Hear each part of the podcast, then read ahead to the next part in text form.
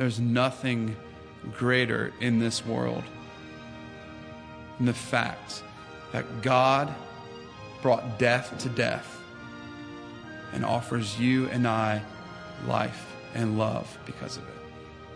It's great news. He loves you.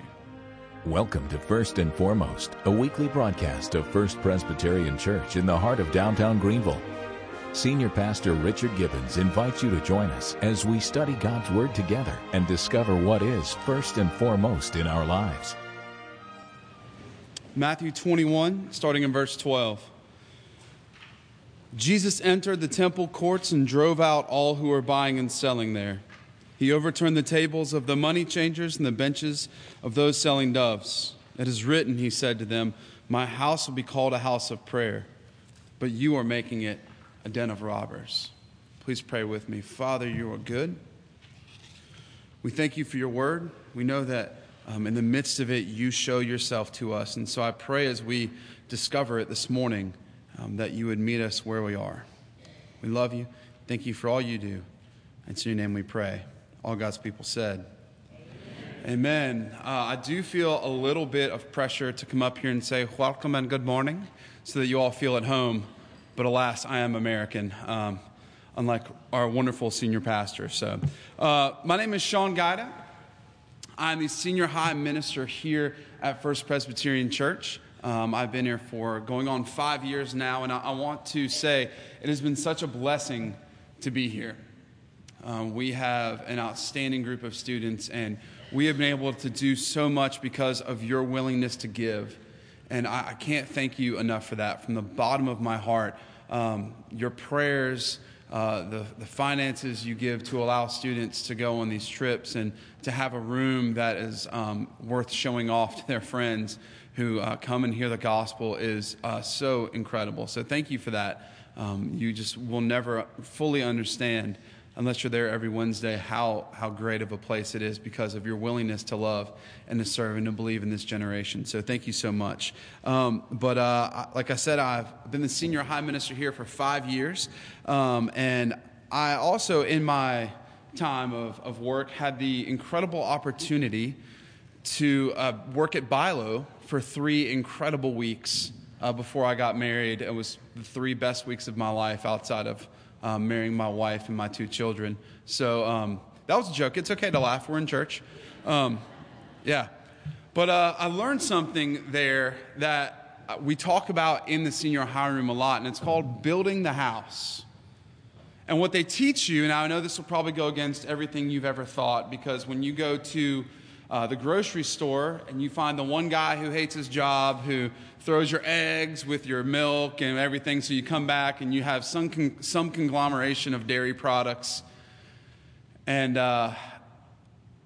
what they actually teach you is to do something called building the house. They tell you, take the bag, take products that will actually kind of make a structure, you know, your hard boxes, cereals, and you actually can protect the other items in the middle by building a proper structure around. It's called building the house. And so we talk about that in our student ministry, about building the house and what that means to provide the context of the Word of God so that when we teach and read and pray, and that we would understand it well. The verses this morning that you've heard and that we're going to talk about when Jesus cleanses his temple are some that a lot of people like to use out of that context. And they say, well, Jesus came in and he saw the church become a business, and so he got rid of that. So why is the church operate like a business? Why do you need money? Why do you care? Why does that matter? Because I just want to worship God. And I'm here to tell you this morning that that's not actually what's happening here this morning. And so we're going to talk about that as we dive in, but I'm going to actually move over into Mark 11. So I know we're Presbyterian, so it's hard to, make surprises, but here we go. Surprise. So 11:15, it's the same story, so don't get too upset. On reaching Jerusalem, Jesus entered the temple courts and began driving out those who were buying and selling there. He overturned the tables of the money changers and the benches of those selling doves, and would not allow anyone to carry merchandise through the temple courts. And as he taught them, he said, "It is not written, my house will be called a house. Is it not written, my house will be called a house of prayer for all people? But you have made it into a den of robbers." Now, That seems pretty straightforward, but I want to build the house, if you will, and provide some context of what's happening. So this is just as Jesus is walking in from the triumphal entry. He's just come into Jerusalem. There are tons of people there celebrating the Passover. And as Jesus walks into the temple gates, he walks into something called the court of the Gentiles, where Gentiles, non-Jews, would come, and that was the closest they could get to the inner area of the temple. And so the Gentiles would come and they would pray and they would offer themselves there. They would seek the Lord in that court. And so when Jesus walks in to the court of the Gentiles, he sees people selling doves. He sees people changing money, taking the Roman coin and moving into a temple tax, or a temple coin, and paying what's called a temple tax, and actually using that opportunity to extort money out of people. He sees businessmen cutting through this room, this house of prayer, to get to their tables quicker so that they can make more money and do it quicker and more efficiently. And Jesus gets upset. Now, here's why that matters. Because God is a God of details. All the Presbyterians, if we had freedom, would say amen really loud, but there you go. Some of you are alive this morning. That's great. God is a God of details. We see that when he talks about building the temple for David to give his son Solomon. We see that when Noah builds the ark, that God has specific details. And in the temple, God has purposed this area, as I said, as the court of Gentiles, a place of prayer. It was people who were not in God's chosen Israel, who were not Jewish, to come and meet the Lord. The closest they could get. Now imagine if you came on Sunday, and as you were walking in, someone stopped you right at the nursery and said, "Hey, I'm sorry, this is as close as you get to the Lord today." That's what's happening here. And so as Jesus is walking through here, instead of being a place of prayer for people to approach the throne of God, it is a place of business. It is a place of merchants. It is a place where people are just trying to make a quick buck. And here's what effectively actually gets Jesus upset. It's not that there's business being done in the temple courts. It's that the business that was done removed the ability for both Jews and Gentiles to worship effectively. It removed their opportunity to approach the throne of God. Temple worship, as most of us know, if we've read a lot of the Old Testament, calls for a sacrifice of a family animal. The best that you had to offer. And so, as many pilgrims would travel from these long distances to come worship at Passover, it became much easier for people just to make a business of bringing doves and animals for sacrifice and just selling them for a quick buck in the temple courts. This is kind of akin to every one of you guys who have been to the circus or medieval times, and you would have brought your magic light-up sword from home, but you forgot it. So you have to buy one for $420 from the vendors there. What had happened is that people would come from long distances, and rather than offer a true sacrifice of something that they held dear, they would just come into the court of the Gentiles, which is where the others would go. And they'd pay huge margins for a dove or an animal for sacrifice and then go into their court and do that very thing. It removed sacrifice from worship. So people made a business out of it. They would raise their doves or pigeons or animals. They would bring them. They'd sell them to the merchants. The merchants would sell them for twice as much. And these people who had traveled, who once a year made a pilgrimage to go to the temple to worship, would be swindled, when all they were doing was just trying to worship as God had told them to. Now, we talked about the Dominican, and I hope this doesn't end up hurting what we're trying to do, but I kind of understand, I think, how these people feel. When you go into the Dominican Republic, as some of you have, you walk in and you have one $10 bill, right, students? Who's been there remembers that. Joy Sturgis is smiling and laughing. You have a $10 bill. You walk in. You hand that to a nice young man or woman behind glass looking official. They take your $10. They give you a piece of paper. And you're like, all right, I did something. And then you walk 6 more feet, and you hand that piece of paper to someone else, and they go, welcome. And you go, what did I just pay $10 for? Nothing. You pay $10 because they can make you pay $10. Because you're not getting back on a plane and flying if, you get upset about that. You have no other option. And so when you walk in, you're kind of like, okay, well, they just made $2,000 off of us for no real reason. That's what's happening here. Except this is in the sanctuary. This is in the temple courts.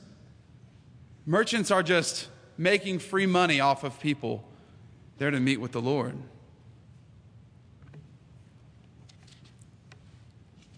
But here's, I think, one of the other big issues. I kind of alluded to it already. But in this business, it took away the means for people to truly sacrifice and worship. It made worship easy. It formalized it. There was no real sacrifice. It was totally impersonal. And so the pilgrimage was made to be nothing more than a standardized worship, a formality.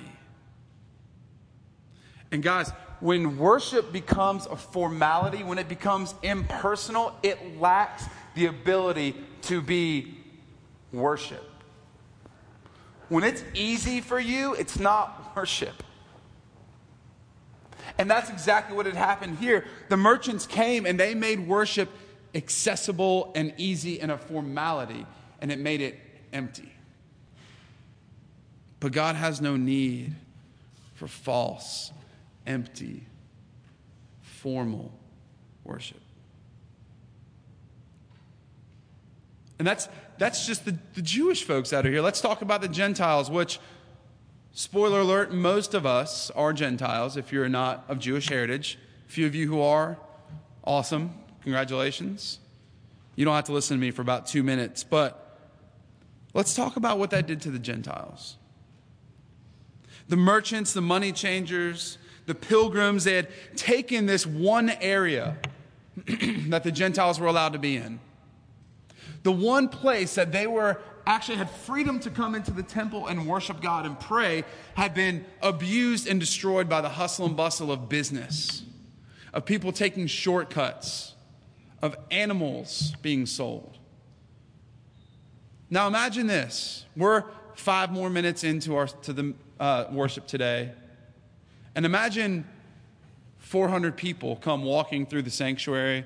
They come down, wave, acknowledge, walk out that door. And the last guy stops and he goes, hey, sorry to interrupt, but we're just trying to get to that end of downtown a little quicker. Right? What would happen here? It would be everyone would go, well, that's ridiculous. That's amazing that they had the gall to walk through the middle of a worship service. Guys, that is what's happening here. Jesus isn't upset because business is being done in the church, because there's money in the temple. Jesus is upset because that's what's happening to the Gentiles in the one place that they can come and worship. Their worship opportunity is being removed for the sake of ease. Jesus is incensed because in addition to cheapening the worship, they are blocking the Gentiles' ability to worship altogether. So as we see in verse 17, he says, as he taught them, he said, is it not written, my house will be called a house of prayer for all nations? But you have turned it into a den of robbers. So Jesus actually forces them to take the next step here, which is to remove the distraction, to remove the formality, to remove the non-sacrificial worship that these people are bringing. He removes that opportunity. And he allows people to reassess the purpose for their time within the temple walls. Jesus isn't mad because people are selling things in the church. Jesus is mad because it blocks people's opportunity to meet with God. He brings the temple back to the original purpose. The original purpose that was set out by the Father, that all nations would have the opportunity to truly, sacrificially worship. Guys, that is our purpose here. Our purpose is to come here and not to check something off the list. Not to say, I live in the South, so I went to church on Sunday and I wore something that looked nice and I shook hands and said, hey, good to see you. You can do that at the Commerce Club. Our purpose here is to have a meeting with the one true creator God of the universe. What an opportunity that is.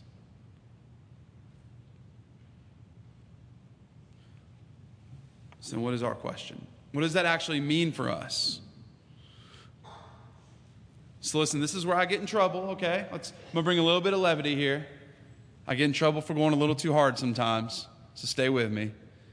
Hear my heart. Our church, this church, the Big C Church, must be a place for all people to have a chance to worship. And for those who are in the church, it must be a place where we offer true and sacrificial worship. If your worship isn't costing you something, it's not worship. I know that hurts. I know that stings. But if you came here just hoping to feel real good when you walked out, I apologize. We are called to be sacrificial in our worship. And this isn't a call for money to pay for people to go to the Dominican. I'm talking about heart. Guys, we should never fail to be blown away by John 3:16. That verse should never be dull. That God so loved the world, loved you, that he gave his only son. That whosoever should believe in him should not perish, but have eternal life. That should blow our minds every time we read it. You are loved by a personal God. Therefore, our worship must be personal. So you may be asking in your mind, or maybe out loud, maybe you're frustrated, or maybe not, what are we supposed to do? Here's what I would tell you to do. Consider the cross of Jesus Christ. Consider the cross. Consider the fact that God humbled himself and came down as man. That God lived a perfect life. That God was beaten and whipped. That God had 351 times pieces of metal and shard and glass into his flesh and rip out, and then was hung on a piece of wood where he suffocated and died. That God did that. And then that 3 days later, God rose. That God turned what seemed like a bad Friday into a good Friday and made it a great Sunday. And that he did that because he loves you and me. Man, consider the cross. When we consider the cross, how can we not come in and hear songs like Majesty and be blown away? He made a good Friday a great Sunday. So what do? We have to take our religious we shoulds and we hold them up into the shadow of the cross. And we allow the reality that a creator God who overcame the world, who brought death to death, who pays for everything that you've already done and will do, who gives hope to the hopeless, who gives eternity to a man hanging next to him on a cross. We have to hold those things up in the shadow of the cross and allow our we shoulds to be turned to how could I not? We should attend church every Sunday. We should tithe. We should forgive. We should serve. We should take that first step in reconciliation. We should reach out to the hurting and hopeless. We should spend time in the Word. We should lead our families. We should repent. All of those things, when viewed in the light of the cross, turn into how could I not? How could I not go meet with the Lord on Sunday? How could I not tithe? How could I not forgive? How could I not serve? How could I not reconcile? How could I not pray? How could I not lead my family? How could I not repent? When I consider the cross of Jesus Christ. Listen, my wife is in like the 8th row. You can talk to her after service. She will tell you I do not do that often. But how much our perspective changes when we hold ourselves in the shadow of the cross of Jesus.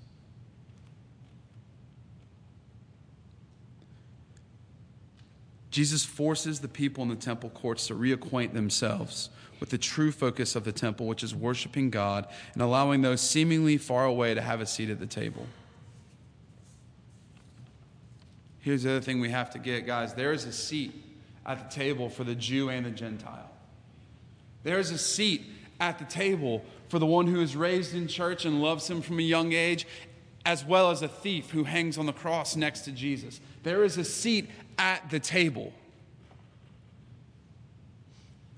But we must take the focus off of our own selves. In order to offer the seat at the table to those who are wandering into the temple gates, we have to take the focus off of ourselves, of our desires, our comforts, our preferences. We have to move them, all of those things, into doing everything we can to worship God fully, and here's the big word again, sacrificially. And in doing so, we can offer a seat at the table to that one person who maybe is here because it's a week after Easter and they're giving God one more chance. We have to let our own preferences and desires die for the sake of those who don't know him, who might know him. We have to sacrifice ourselves and what we want for the sake of those who might meet Jesus. And that's not easy. I don't even like to not have my pillow when I go to bed at night. I'm with you. But guys, what do we read in Scripture? What does Paul say? Offer yourselves as a what? Living sacrifice. What does Jesus say? You must die to yourself every day and pick up your cross. We are taught and called to live in sacrifice every day. And if we're not doing that in the very temple courts that we have called a sanctuary here, then we are missing the point that Jesus is making here. Not that business doesn't happen here, but that this is a place where we sacrificially must worship God. And not because we should, but because how can we not?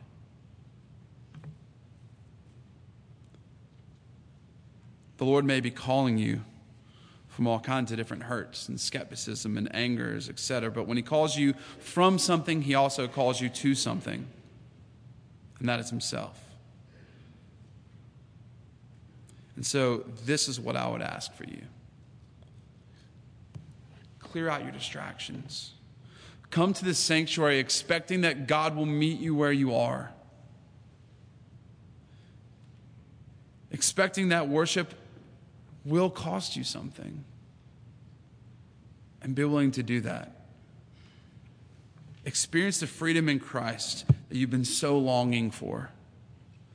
In your unsettled state, with the hustle and bustle of life, with everything that gets in the way, come expecting to worship sacrificially.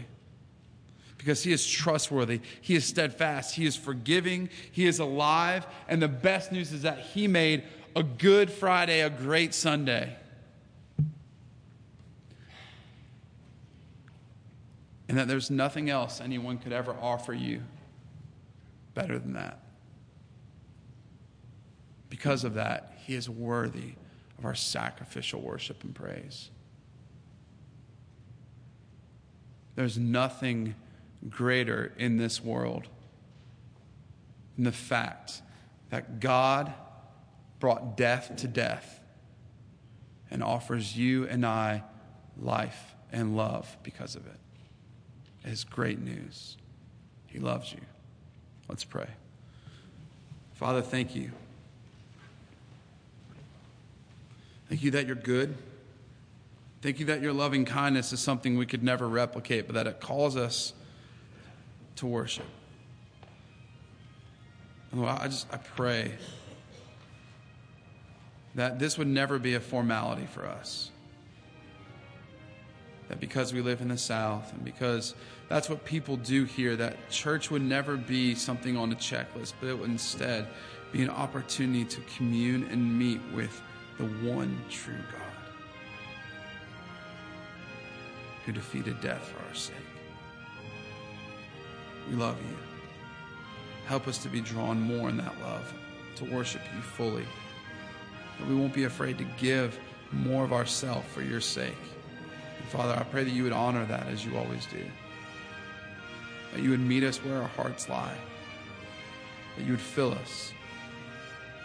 And that we would continue to make this a place where we recognize not only that everyone has a seat at the table, but this is a place where we meet with you. We love you. Thank you for all you do and the things that you don't that we think you should. For in your name we pray. Amen. Sign up now for summer camps at First Presbyterian Church. Summer at First is a place where campers have fun as they make friends and learn about God. Camp counselors help build strong character in the lives of young people through daily Bible stories, music, games, crafts, and prayer. Our ministry is available for ages 3 months through rising 6th grade. More information at firstpresgreenville.org.